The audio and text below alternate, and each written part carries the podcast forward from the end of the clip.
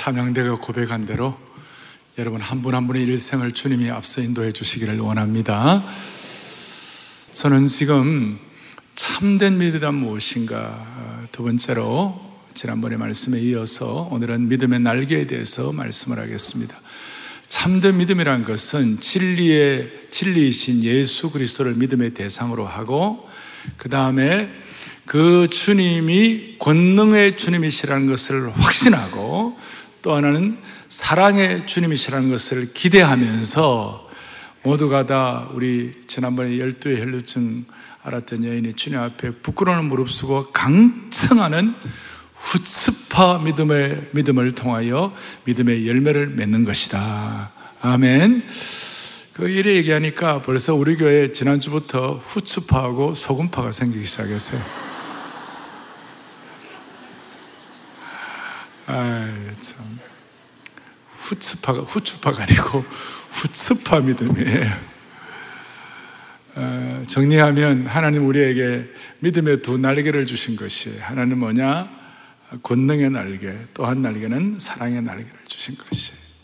권능이란 것은 말씀한 대로 열두의 혈루증을 앓던 여인을 고치시고 또 열두 살 소녀를 죽은 자 가운데 살아나게 하시고 인생의 폭풍우 가운데서도 주님이 우리를 붙잡아 주신다. 그걸 믿는 것이고 사랑의 하나님이란 것은 사랑의 하나님을 기대한다는 것은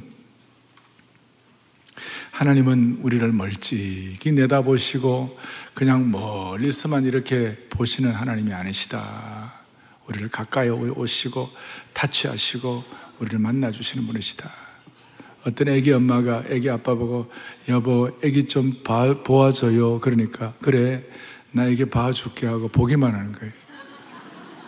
그래서 아이 애기 봐달라고 그러니까 보고 있잖아. 그 와치하는 하나님이 아니시고 우리가 케어하시고 우리를 돌보시는 하나님이시다. 네. 오늘 사랑의 교회가 모든 성도들이 하나님의 이 돌보시고 그 다음에 권능을 베푸신 이 은혜의 두 날개 아래 우리가 있기를 바랍니다. 룻기 2장 12절을 보면 이렇게 나와 있습니다. 함께요. 이스라엘의 하나님 여호와께서 그의 날개 아래 보호를 받으러 온 내게에게 온전한 상 주시기를 아멘. 하나님의 은혜의 날개 아래 보호를 받으러 온 인생이 되기를 원하는 것이에요. 교회나 개인만 그런 것이 아니라 민족도 마찬가지예요. 여러분, 휴전선이 우리를 지켜주겠습니까? 정치가 우리를 지켜주겠습니까? 지난주에 저는 연변과학기술대학 졸업식 그, 그 치사하러 갔기, 가서 제가 중국 CCTV를 보니까 여기보다 더 자세히 나오는데요. 중국 시진핑 주석이 북한을 방문하고 국빈 방문을 하는데 난리도 그런 난리가 없어요. 어떻게 우리 힘으로는 안 되겠다. 하나님께서 은혜의 날개로 이민족을 보호하지 않으시면 우리는 희망이 없다. 그런 생각을 아주 절실하게 하게 되었어요. 그래서 오늘 믿음에 대해서 좀 더 살펴야 되겠는데 본문을 보세요. 본문을 보면 요동하는 한반도 전체 상황도 하나님의 권능과 사랑의 날개 아래 들어갈 수 있도록 은혜 주시기를 바랍니다. 자, 본문의, 본문의 원더풀하고 아름다운 본문이에요. 여기에 혈루증으로 앓던 여인이 등장하는 것 지난번에 말씀드렸고, 한 가지 이제 제가 말씀드리는 것은 치유받기 전에 얼마나 고통스러웠을까요? 음? 그가 계속 하혈을 하고 부정하다고 그래서 구약의 구약의 레위기 법에는 뭐냐 이런 여인은 공중 모임에 나갈 수 없다. 또 다른 사람들 여인에게 들어 접근하면 안 된다. 그래서 한마디로 말하면 여러 가지 있지만 12년 동안 이 여인은 성전 출입 금지였어요. 우리식으로 말하면 12년 동안 예배를 못 드린 거예요. 사람이 12년 동안 예배를 못 드리면 어떤 일이 일어납니까?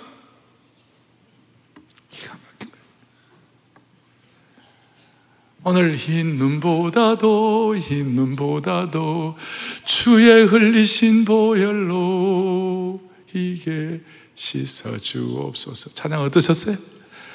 그렇잖아요. 에, 에, 에. 말 말로 형용할 수 없는 구세주의 구속하심 그네와 그 신사랑 찬송 하고 찬송하세. 이런 거 우리는 매주일마다 부르면 이 찬송 하나를만 하더라도 은혜가 되는데 12년 동안 예배를 못 드렸다. 이거는 영적으로 죽는 거예요. 죽는 거예요. 그리고 병을 고치려고 온, 온, 온갖 곳을 다 갔죠. 온갖 곳. 일본의 유명한 암센터, 미국의 암 유명한 메이오 클리닉 센터도 가보고, 서울의 S병원도 가보고, 서울의 S병원이 어딜까요? 삼성? 서울대학병원? 성모병원도 있고, 수도국군 통합병원도 있고, 사랑의 교회? 제가 말하는 이 S병원 어디냐면요. 성마가 오장 병원이에요. 아직까지 이해가 안 가시죠? 이게 영어 조건데 세인트 마크 하스피털이에요. 세인트 성마가 하스피털. 27절에 여인이 예수님 소문 듣고 믿음이 생겨가지고 주님의 옷자락만 만져도 구원 얻겠다는 그 참믿음을 가지고 후츠파의 자세로 아픈 몸을 이끌고 그 많은 인파를 뚫고 예수님의 옷자락을 만지고 치유받은 줄로 믿습니다. 그래서 오늘 이 총정리에서 이, 본, 이 여인의 믿음과 또 본문에 나오는 야이로의 딸 이 내용들을 보시면서 믿음의 길이와 높이와 깊이, 입체적인 믿음을 다시 한번 점검할 수 있기를 원합니다. 첫 번째로 여인의 믿음은 아주 절실하고 절박한 믿음이었어요. 무슨 말인가 하면 우리 주위에는 평소에는 체면 차리고 고상하게 신앙생활을 하려고 하다가 막 그렇게 하다. 근데 진짜 절박해지면요. 모든 체면 다 벗어 던지고 눈물 펑펑 흘리면서 주님 앞에 매달린 걸 보게 되는 거예요. 그러니까 믿음에는 이런 절실하고 절박한 차원이 있다는 것이 우주선이 있어요. 우주선에 그 최첨단 기기가 있고 우주선이 멋있고 다 아무리 좋아도 여러분 우주선이 발사가 안 되면 그거는 지상에 있을 때는 그냥 고철 덩어리에 불과한 것이에요. 최첨단 배가 있어요. 그 배가 항해를 하고 멋있고 다 좋아요. 그런데 그 배가 엔진이 걸려야 가는 것이에요. 가지 않으면 아무 쓸모 없는 것이죠. 마찬가지예요. 우리, 우리가 좋은 믿음이 있다, 믿음의 능력이 다 알지만, 사랑과 운동이 다 알지만, 이게 여러분들 점화가 돼야 되고, 여기 뭐가 돼야 돼요?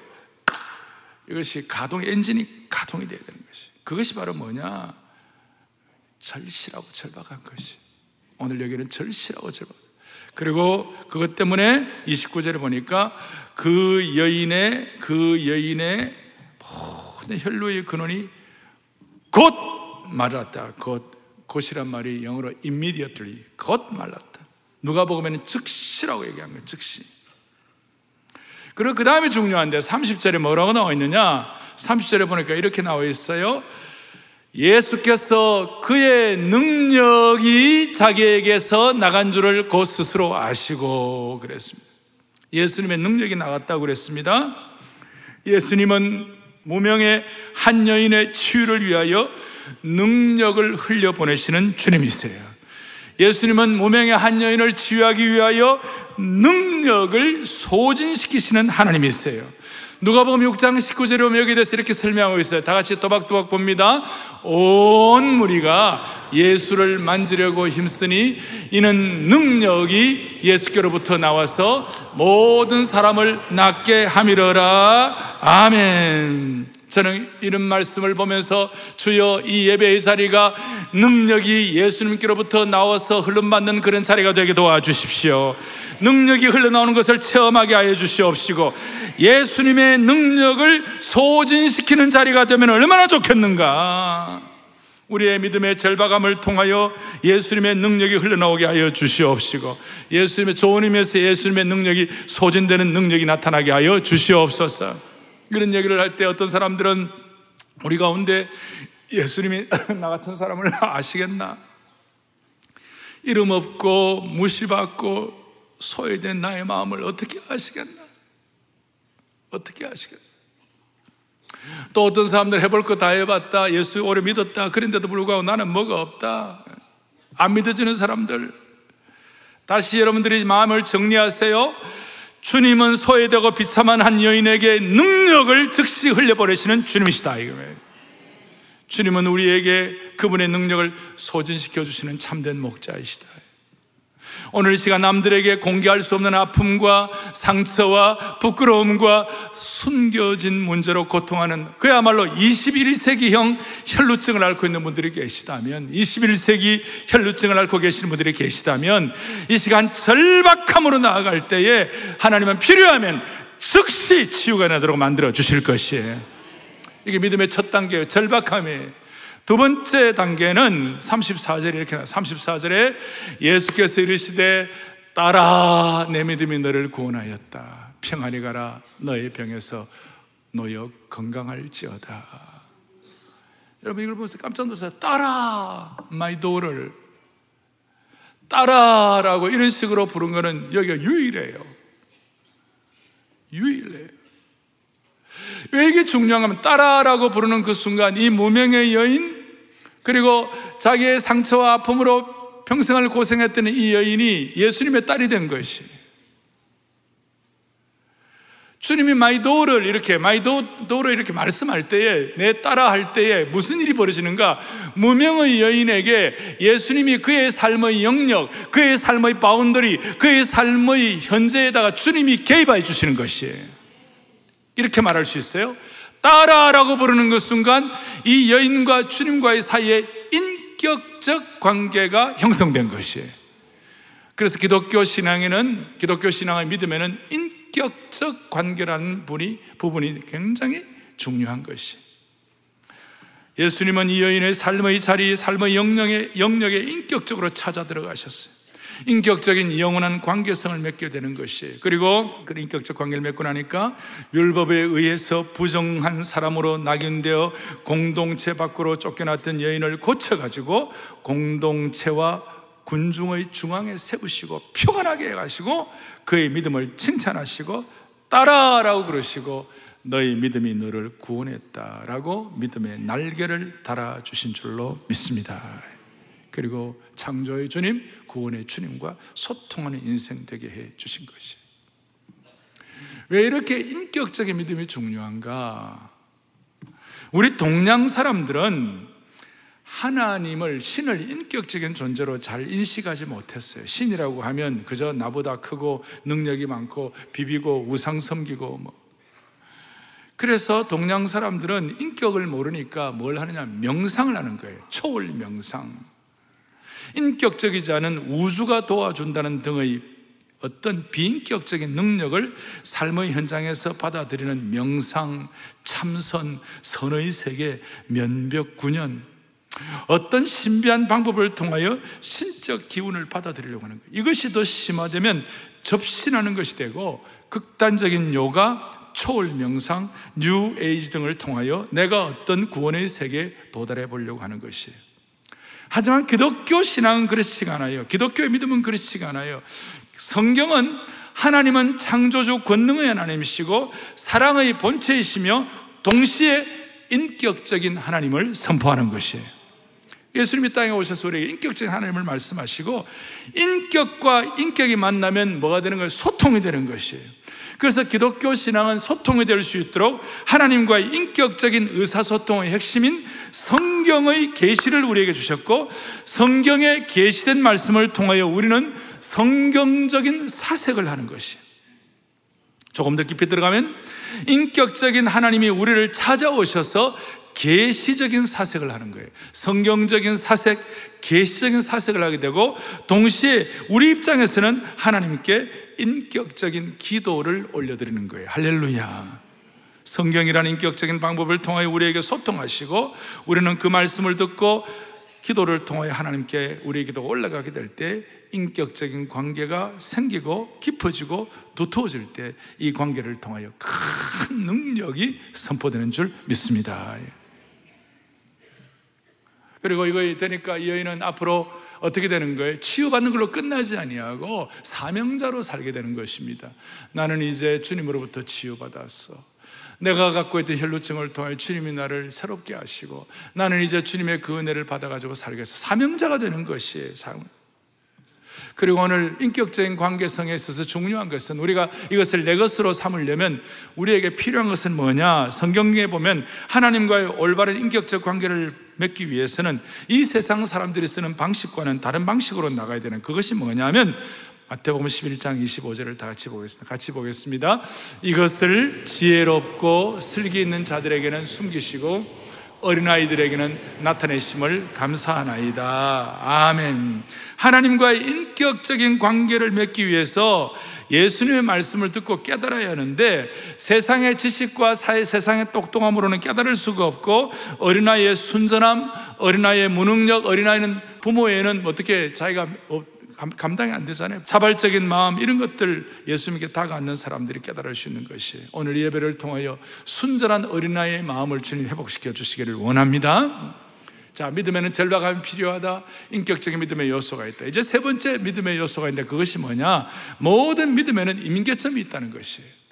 믿음의 임계점이 있다는 것은 어떤 뜻인가 하면 모든 참된 믿음은 임계점을 돌파해야 하는 속성이 있는 것이에요. 오늘 본문으로 돌아가서 예수님께서 혈루증 여인을 고치는 그 시간 동안에 야이로의 집 사람들이 쫓아왔어요. 와가지고 35절에 보니까 무슨 얘기를 하고 있냐면 예수께서 말씀하실 때 회당장의 집에서 온 사람들이 와서 회당장에게 이르되 당신의 딸이 죽었습니다. 죽었습니다. 선생을 더 괴롭히 예수님 괴롭히지 말라. 이미 죽었는데 끝났는데 모든 게 끝장났는데 그렇게 이제 막 얘기를 하고 나중에 38절부터 가보면 사람들이 울며 심히 통곡하고 떠들고 난리가 났어요. 야이로의 입장에서는 딸이 아무리 중태에 빠졌어도 예수님이 안수하시면 나을 것이라는 희망이 있었어요. 근데 이제는 죽어버렸으니까 야이로의 마음이 어떤 마음이겠어요? 그리고 부정적인 사람들, 울며 통곡하는 사람들 사이에 야이로의 마음이 어떻겠어요? 어떻게 보면 임계점이에요. 낭떠러지까지 간 거예요. 야이로의 마음속에 아 중간에 혈루증 앓던 여인을 고쳐주지 않으시고 바로 왔더라면 우리 딸이 죽지 않았을 터인데. 근데 이제 뭐 다 사람들이 다 끝났다고 했 예, 자기도 모르게 마음에 두려움이 생겼을 것이에요 그런데 예수님께서 뭐라고 말씀하시는가? 두려워하지 말고 뭐 하기만 하라? 믿기만 하라. 어떻게 두려워하지 않고 믿을 수가 있겠는가? 이런 상황인데 주님이 또 하는 걸음 더 나가지고 39절에 뭐라고 말씀하시는가 하면 이 아이가 죽은 것이 아니라 잔다 그랬어요. 그래서 모든 믿음에는 죽음을 돌파해야 되는 것이고 모든 제대로 된 믿음에는요 죽는 것이 아니라 잔다는 것에 대한 눈이 열려야 되는 것이. 여러분 죽음은 가장 큰 공포예요. 죽음은 상처가 있어요. 죽음은 비참한 게 있어요. 죽음은 가시가 있어요. 그런데 그 모든 죽음을 뛰어넘은 잔다. 여러분, 죽음은 마침표예요. 근데 잔다는 컴마예요.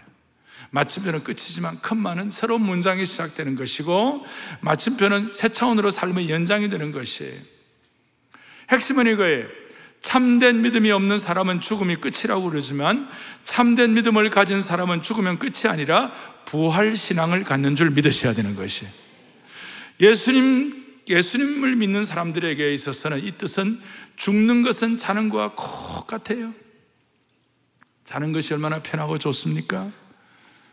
자는 것은 그냥 자는 사람은 나중에 그냥 깨우면 되는 거예요. 아까 말씀한 대로 거기는 상처도 없고 아픔도 없고 가시도 없고 비참함과 공포가 없어요. 죽음의 능력과 힘이 자는 데는 없는 거예요.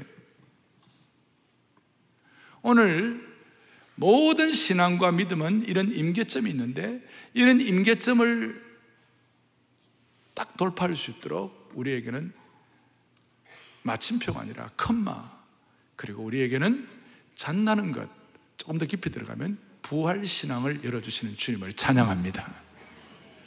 자, 이런 얘기를 주님이 하시니까, 잔다고 그러니까 40절에 뭐라고, 40절에 뭐라고 나와 있어요? 40절에 그들이 다 비웃더라 그랬어요. 그리고 이제 비웃는데 예수님께서 이제 야이로의 딸을 살리는 현장에다가 이 비웃는 사람들을 한 명도 안 데리고 들어갔어요. 분명하셨어요. 아무리 말해도 믿지 않는 인간들은 야이로 데리고 들어가고 베드로, 야고보, 요한을 데리고 들어갔어요. 그리고 그 부활의 현장을 보게 하시고 부활의 현장을 통하여 모든 임계점을 돌파할 수 있는 길을 열어 주신 것이에요. 그리고 어떻게 했냐? 달리다 굼 그랬어요.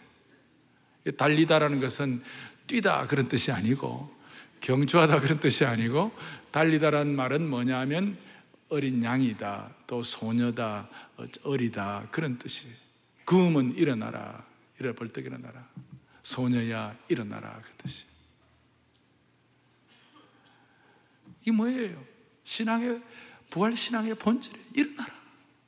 소녀 일어나라 나중에 이걸 베드로가 같이 갔다가 기억해가지고 사도행전 9장에 보면 다비다라는 여제자가 있는데 죽었는데 베드로가 다시 살렸어요. 다비다 쿵 다비다야 벌떡 일어나라. 벌떡 일어나라. 말도 안 되는 수치를 안고 말도 안 되는 죽음 가운데서 비통하게 다 비웃고 울며 통곡하는 그 상황 가운데 주님은 달리다 쿵 일어나라. 오늘 주님은 우리에게 말씀하시요 믿음의 본질이 뭐냐? 임계점을 돌파하는 데 부활 신앙이 있다. 오늘 너희들 일어나라. 오정현 쿵 그러는 거예요. 여러분 이러면 한 명 한 명 다 불러가면서 다 일어나라고 그러시는 거예요. 오늘 이 은혜가 여러분들의 있기를 바라는 것이에요. 그래서 주님은 신앙의 본질이 뭐냐? 믿음의 참 믿음의 백미 중에 백미 중에 백미 중에 하나가 뭐냐? 부활 신앙이다. 그래서 주님은 나는 부활이요 생명이니 나를 믿는 자는 죽어도 살겠고 오늘 야이로의 딸 이거 사는 것을 다 기억 나를 믿는 자는 죽어도 살겠고 살아서 나를 믿는 자는 영원히 죽지 아니하리라. 이것이 복음의 핵심이에요. 이것 때문에 우리는 오늘까지 주님을 섬겨오고 수많은 인생의 질곡 속에서도 우리는 한결같은 신앙의 경주를 할 수가 있는 것입니다 주님의 음성을 들었어요. 달리다 쿵. 여러분 이러면 한명 한 명을 지금 일어나라고 하시는 주님의 음성을 들으시기를 바랍니다. 자, 믿음은 뭐예요? 절박한 믿음의 속성이 있고 믿음은 뭐예요? 인격적인 속성이 있고 믿음은 한계 상황 가운데서 비웃는 것이 아니라 이런 말씀 듣고 되겠나 이렇게 그냥 적당히 생각하는 것이 아니라 이걸 주님이 주시는 외마의 말씀으로 내게 주신 말씀으로 받아들여 가지고 주께서 말씀하시온 즉 순종하겠습니다. 그런 마음으로 주님 다시 일어나기를 원합니다. 이게 진짜 복음인 것이에요 그래서 주님은 가끔 가다가 큰 믿음이 있고 작은 믿음이 있다고 그랬어요. 주님은 어찌하여 무서워하느냐? 믿음이 적은 자들아 제자들에게 요청하셔 말씀하셨는데 큰 믿음이 뭐예요? 큰 믿음은 다른 것이 아니라 죽음 같은 임계점을 돌파하는 것이 부활 신앙이고 죽음 같은 아픔과 죽음 같은 상황에서 이제는 엉글려서 끝났다고 하는 그 순간에서 다시 일어나는 것이 큰 믿음인 줄로 믿으시기 바랍니다. 이것은 우리의 능력이 아니에요. 죽음을 뚫고 나오신 예수님께 딱 붙어서 부활신앙 가지면 주님이 해결해 주시는 것이에요. 딱 붙어 있는 거예요. 여러분, 이 세상에서 죽음을 돌파하고 나오신 분은 예수님밖에 없는 것이. 예수님은 뭐 죽음이, 죽음의 방정식은 이렇다. 죽음에 대해서 설명하고 뭐 죽음에 대해서 여러 가지 뭐 공식을 말하고 그런 거 없어요. 죽음, 주님은 그냥 죽는 상황 가운데 있는 사람은 딱 살려내는 것이에요. 그냥 그대로. 이런 뜻이에요. 큰 불이 났어요. 그리고 큰 불이 나가지고 거기에 어떤 사람들이 갇혀가 죽기 직전에 다 불타 죽을 직전에 그런데 유능한 소방관이 뛰어들어갔어요. 뛰어들어가지고 그 불길 속에서 죽기 직전에 있는 사람들을 살릴 때 소방관이 어떻게 합니까? 어, 오늘 이 불은 무슨 무슨 이유 때문에 전기가 누선이 되어가지고 아니면 누가 성냥불을 잘못 써가지고 오늘 큰 불이 일어났습니다. 그리고 설명하고 그리고 불이 활활 타오를 때는 어떻게 산소가 공급되고 공식이 있습니다. 주님이 그렇게 말할 시간도 없고 아니 소방관이 그런 얘기 안 합니다. 그냥 그냥 그대로 들고 나와서 살려주시는 거예요. 우리도 마찬가지일 때가 많아요. 어떨 때는 모든 거 설명 다 안 해주세요. 근데 믿음 갖고 있는 사람에는 그 순간 필요하면 살려주시는 것이. 제가 이런 예가 여러분들에게 도움이 될지 모르겠습니다만, 콘래드 힐튼이라는 유명한 얘기가 있어요. 힐튼, 그야말로 세계 최고의 호텔, 호텔 체인의 창업자예요. 이 콘래드 힐튼이 어떤 일이 있었는가? 텍사스에서 호텔 사업을 시작했다가 그때 불어닥친 경제 불황으로 인해서 그 주위의 모든 호텔 업계 85%에서 90%가 다 도산하는 부도 위기를 맞게 되었어요. 이 콘래드 힐튼도 자기가 투자를 받아가지고 호텔을 시작했는데 이제는 투자자에게 돈을 돌려줄 돈도 없고 이제는 끝났다고 생각하고 다 부도니까 자살하려고 호텔 방에 들어 자살하려고 딱 자살하려고 하는 그 순간에 어릴 때에 어머니가 들려주신 말씀이 기억이 났어요. 그게 뭐냐면 세상의 모든 친구는 너를 버려도 하나님은 너의 반석이시여 요새가 될 거야. 그리고 예수님은 죽은 자 가운데서 부활하신 분이셔. 그 말씀이 갑자기 떠올라가지고 눈물로 자신을 뉘우치고 기도하는 도중에 부활신앙이 생겼어요. 힘을 얻어서 체면 불구하고 채권자들에게 가서 자기에게 투자했던 사람들에게 나 돈을 갚을 능력이 지금 없지만 우리 내가 죽으려고 그러는데 우리 어머님 하신 말씀이 생각나서 내가 다시 한번 어떻게 회복되어 보고자 하는 내 마음이 생겼는데 어떻게 여러분들 좀 이렇게 나를 믿어주시고 유예 기간을 주면 안 되겠느냐고 많은 채권자들이 뭐 그게 되겠나고 막 공격하는 사이에 어떤 채권자가 이왕 이러니 저러니도 이렇게 이 사람 말을 한번 믿어봅시다 라고 그렇게 해가지고 채권자들이 그냥 유예 기간을 줬어요. 그 유예 기간 동안에 다시 일어나 가지고 빚을 빚을 다 갚고 세계 최고의 호텔 체인 사업자가 된 거예요. 자살 미수자에서 세계적인 호텔 왕이 되었어요. 끝장이라는 그 끝장이라는 그 상황에서 부활 신앙으로 임계점을 돌파하게 된 것이. 지금 세계에서 힐튼 호텔에 가면요 방마다 성경책이 다 놓여 있어요. 알 사람이 없도다. 방마다 성경책이 놓여요. 자기가 죽다가 살았으니까. 이게 참 독특한 신앙의 본질이에요. 이것은 인격적인 주님께서 오늘 이 예배를 드리면서 주님이 필요한 말씀을 여러분들에게 주시는 것이라고 생각하셔야 되는 거예요. 자, 오늘 믿음의 속성, 믿음은 절박한 믿음의 속성이 있고 믿음은 인격적인 믿음의 속성이 있고 임계점을 돌파하는 부활신앙의 백미가 있지만 정리를 하면 믿음의 속성 오늘 클라이맥스가 뭐냐면 벼랑 끝에서 날개를 믿음의 날개를 달아주시는 주님이세요. 오늘 주님은 치유와 능력을 누구에게 보여주셨어요. 세상 사람들이 끝장난다고 할 때에 믿음을 지킨 자에게 역사해 주신 것이에요. 구체적으로 주님은 고통의 임계점을 부활신앙을 가지고 돌파한 사람들에게 역사해 주시는 것이에요. 저의 삶을 돌아보면 다 끝났다고 했을 때 벼랑 끝에 몰린 것 같은 그 순간에 많은 역사가 일어날 때가 있었어요. 여러분이나 저나 모든 인생은 예외 없어요. 인생길에서 한두 번은 삶의 벼랑 끝에 서게 되는 것이. 어떤 사람은 암 말기가 되어가지고 벼랑 끝에 설 수 있고 또 믿었던 가정이 다 깨어져서 이혼의 벼랑, 이혼하는 이런 벼랑 끝이 될 수가 있고, 인간관계의 파턴, 심지어 사업이 망해가지고 또 평생 기대를 걸었던 자식이 어그러져 나갈 때 그게 인생 파탄의 어떤 벼랑 끝이 될 수가 있어요. 아무런 출구조차 보이지 않는 막다른 상황이 벼랑 끝이라고 말할 수 있어요. 이럴 때 세상 사람들은 벼랑 끝만 바라보지만 우리는 벼랑 끝 너머에 계신 하나님을 바라보는 줄 믿으셔야 되는 것이. 다시요. 벼랑 끝에서 믿음의 날개를 달아주신 주님을 믿어야 된다는 것이. 제가 성경을 읽다가 아 그렇구나. 누가복음 4장 28절에 3절 읽다가 참 마음에 와닿은 것이 있어요. 같이 보겠습니다. 회당에 있는 자들이 이것을 듣고 다 크게 화가 나서. 자 이게 예수님 반대자들의 반대자들 29절 함께요. 일어나 동네 밖으로 쫓아내어 그 동네가 건설된 산 낭떠러지까지 끌고 가서 밀쳐 떨어뜨리고자 하되 30절 예수께서 그들 가운데서 지나서 가시니라. 아멘 예수님의 반대자들이 예수님의 30년 공생애를 시작하는데 이제 본격적인 사역을 시작하려고 하니까 수많은 반대자들이 그 동네가 건설된 산 낭떠러지 끝에 예수님을 끌고 가가지고 예수님을 떨어뜨리려고 그러는 것이에요. 너무나 놀라면 30절 그 순간 예수께서 압도적인 권위를 가지시고 그 가운데로 지나서 가시니라 그래서 사랑하는 형제자매 여러분, 우리는 살다 보면 수많은 일들을 당해요. 그런데 하나님께서 예수님이 저 낭떠러지 가운데서 그들 가운데서 지나가시는 것처럼 우리에게 영권을 주시고 믿음의 속성을 주시고 믿음의 날개를 달게 하여 주시고 영적인 공간 이동을 하게 하신 주님을 찬양하기를 원합니다. 날개를 달아주시는 이것은 마치 바울이 루스드라 성에 가가지고 복음을 전하다가 반대파에 의해 돌에 맞아 죽을, 죽을 줄 알고 거적땡에 둘둘 말아가지고 바울의 시신을 가지고 성 밖에 내어 쳐버렸는데 그 순간 바울이 벌떡 일어나가지고 툭툭 털고 다시 들어가서 복음을 전한 줄로 믿습니다. 그 바울 사도의, 바울 사도의 그들 가운데로 지나가시는 또 방식이었어요. 그래서 여러분 인생의 모든 벼랑 끝은 믿음의 날개가 생겨나는 곳입니다. 벼랑 끝은 하나님이 직접 역사하시는 곳이에요. 또박또박 한번 같이 보겠습니다.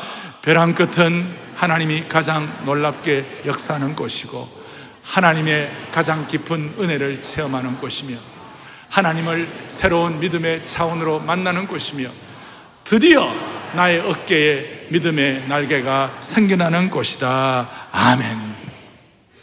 이것은 지난 40여 년 동안 사역을 하면서 제게 깨닫게 해주신 하나님의 은혜요. 하나님께서 저로 하여금 수많은 벼랑 끝에서 그것을 감당하게 하시는 하나님의 공식이었어요. 모든 벼랑 끝은 나의 어깨에 믿음의 날개가 생겨나는 것인 줄 믿으셔야 되는 것이. 믿음의 날개는 이제는 떨어져 죽겠구나 하는 인생의 벼랑 끝이 없다면 결코 생기지가 않아요. 다른 식으로 말하면 벼랑 끝이 있기 때문에 믿음의 날개가 생기는 것이에요.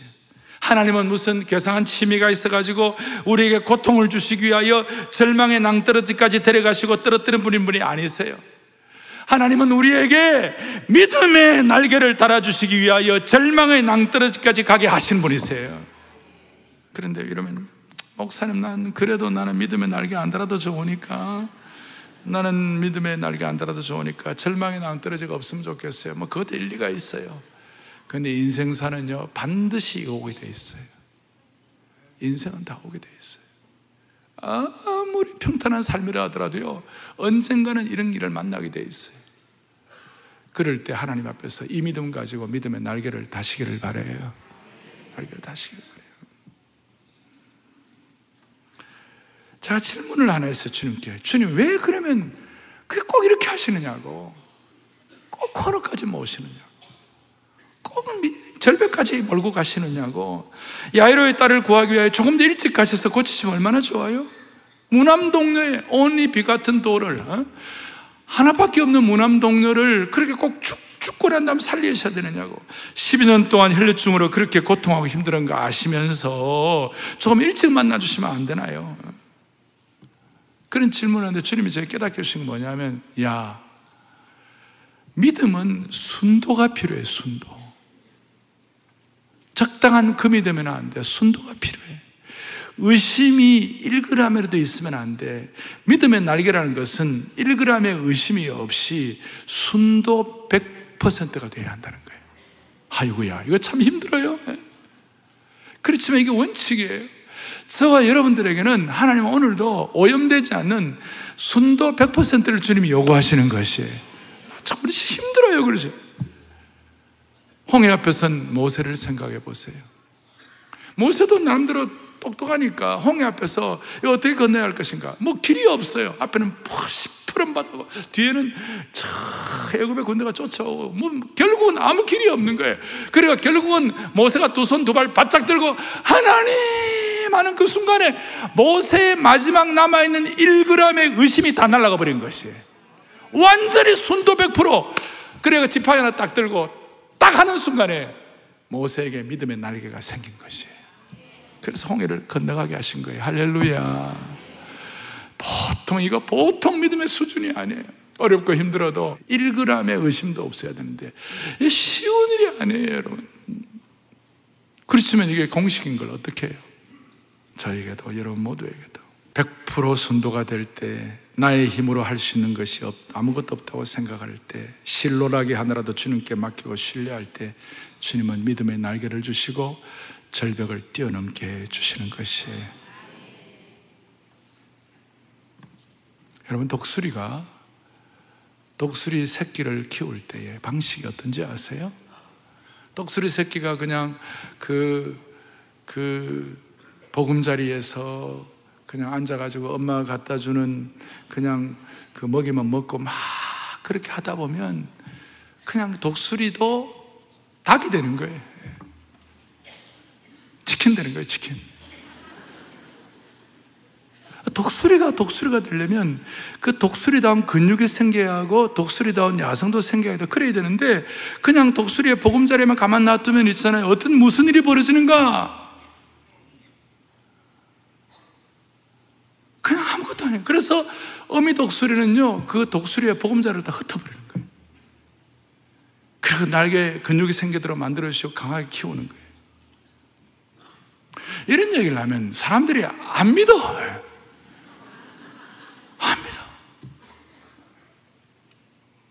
그런데 여러분 이 제 얘기가 아니에요.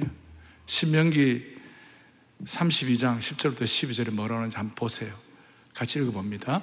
여호와께서 그를 황무지에서 짐승이 부르짖는 광야에서 만나시고 호위하시며 보호하시며 자기의 눈동자같이 지키셨도다. 아멘. 11절 마치 독수리가 자기의 보금자리를 어지럽게 하며 자기의 새끼 위에 너풀거리며 그의 날개를 펴서 새끼를 받으며 그의 날개 위에 그것을 없는 것 같이 12절 다 함께 여호와께서 홀로 그를 인도하셨고 그와 함께한 다른 신이 없었도다 아멘 오늘 11절의 내용 제가 말씀한 내용 그대로의 보금자리를 어지럽게 해가지고 자기 그리고 난 다음에 자기의 새끼 위에 너풀거리며 새끼가 떨어질 때 독수리의 날개로 새끼를 보호해 주는 것이에요.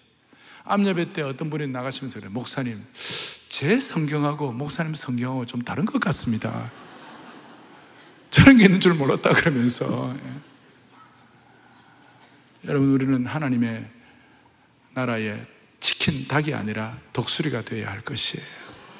어떨 때는 절벽에서 떨어뜨려 가지고 그냥 맨 땅에 머리에 헤등하게 피 흘리기 직전에 독수리의 날개를 우리를 안아서 보호해 주시는 주님의 능력을 믿으시길 바라요. 시편에도 우리를 떨어지기 직전에 우리를 보호하신다고 그랬어요. 사랑하는 교우들이여, 우리의 인생의 작은 벼랑 끝, 큰 벼랑 끝이 있을 때마다 믿음의 날개로 비상하십시다.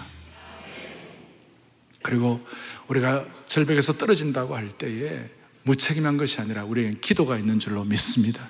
기도를 통하여 나아가는 것이 또 성경 전체를 보는 성경적인 시각이 우리에게 있는 것이 또 우리에게 참된 믿음 가운데는 인내가 있어요. 기도와 말씀과 인내가 있기 때문에 우리는 무책임하게 무조건 먹 떨어지고 그렇게 하는 것이 아니에요.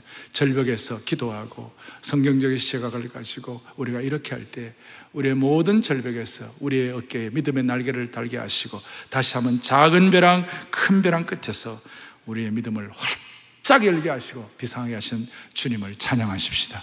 두 손을 다 펼치시고 거친 파도 날 향해 올 때 주와 함께 날아오리. 얼마나 딱 맞는 찬송인지 몰라요. 이 시간 마음을 다하여 거친 파도 날 향해 찬양하면서 주님 앞에 나아갑니다. 거친 파도 날 향해 올 주와 함께 주와 함께 날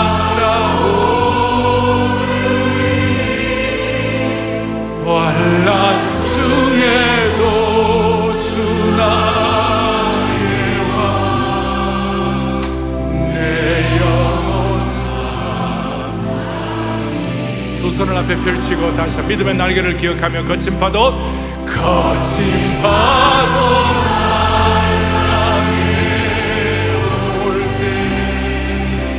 주와 함께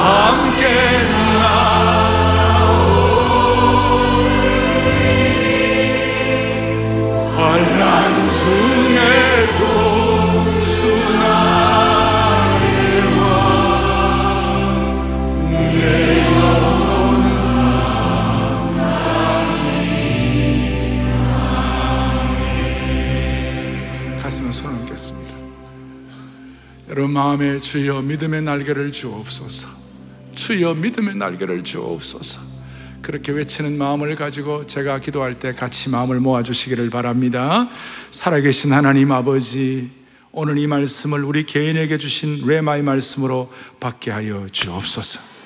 우리 가운데 인생의 진퇴양난에 계신 분들이 이 말씀을 권능의 말씀으로 받아들이게 하여 주셔서 우리의 삶에 있는 수많은 영적인 가난함, 피폐함, 초라함으로부터 비상하게 하여 주시기를 원하옵나이다. 이 시간 남모른 아픔을 갖고 계시는 분들, 21세기 혈루증으로 고생하는 분들, 그 양들을 위하여 능력을 소진시키시는 주님을 신뢰하게 하여 주셔서 다시 한번 인생의 작은 벼랑, 큰 벼랑의 끝에서 믿음의 날개를 활짝 펴고 비상하게 하여 주시기를 원하옵나이다. 사랑의 교회도 헌당 이후에 이런 믿음의 소명을 가지고 생명의 역사가 넘치는 역동적인 교회로 쓰임받게 하여 주시옵소서. 우리 주 예수 그리스도 이름으로 간절히 기도 올리옵나이다. 아멘.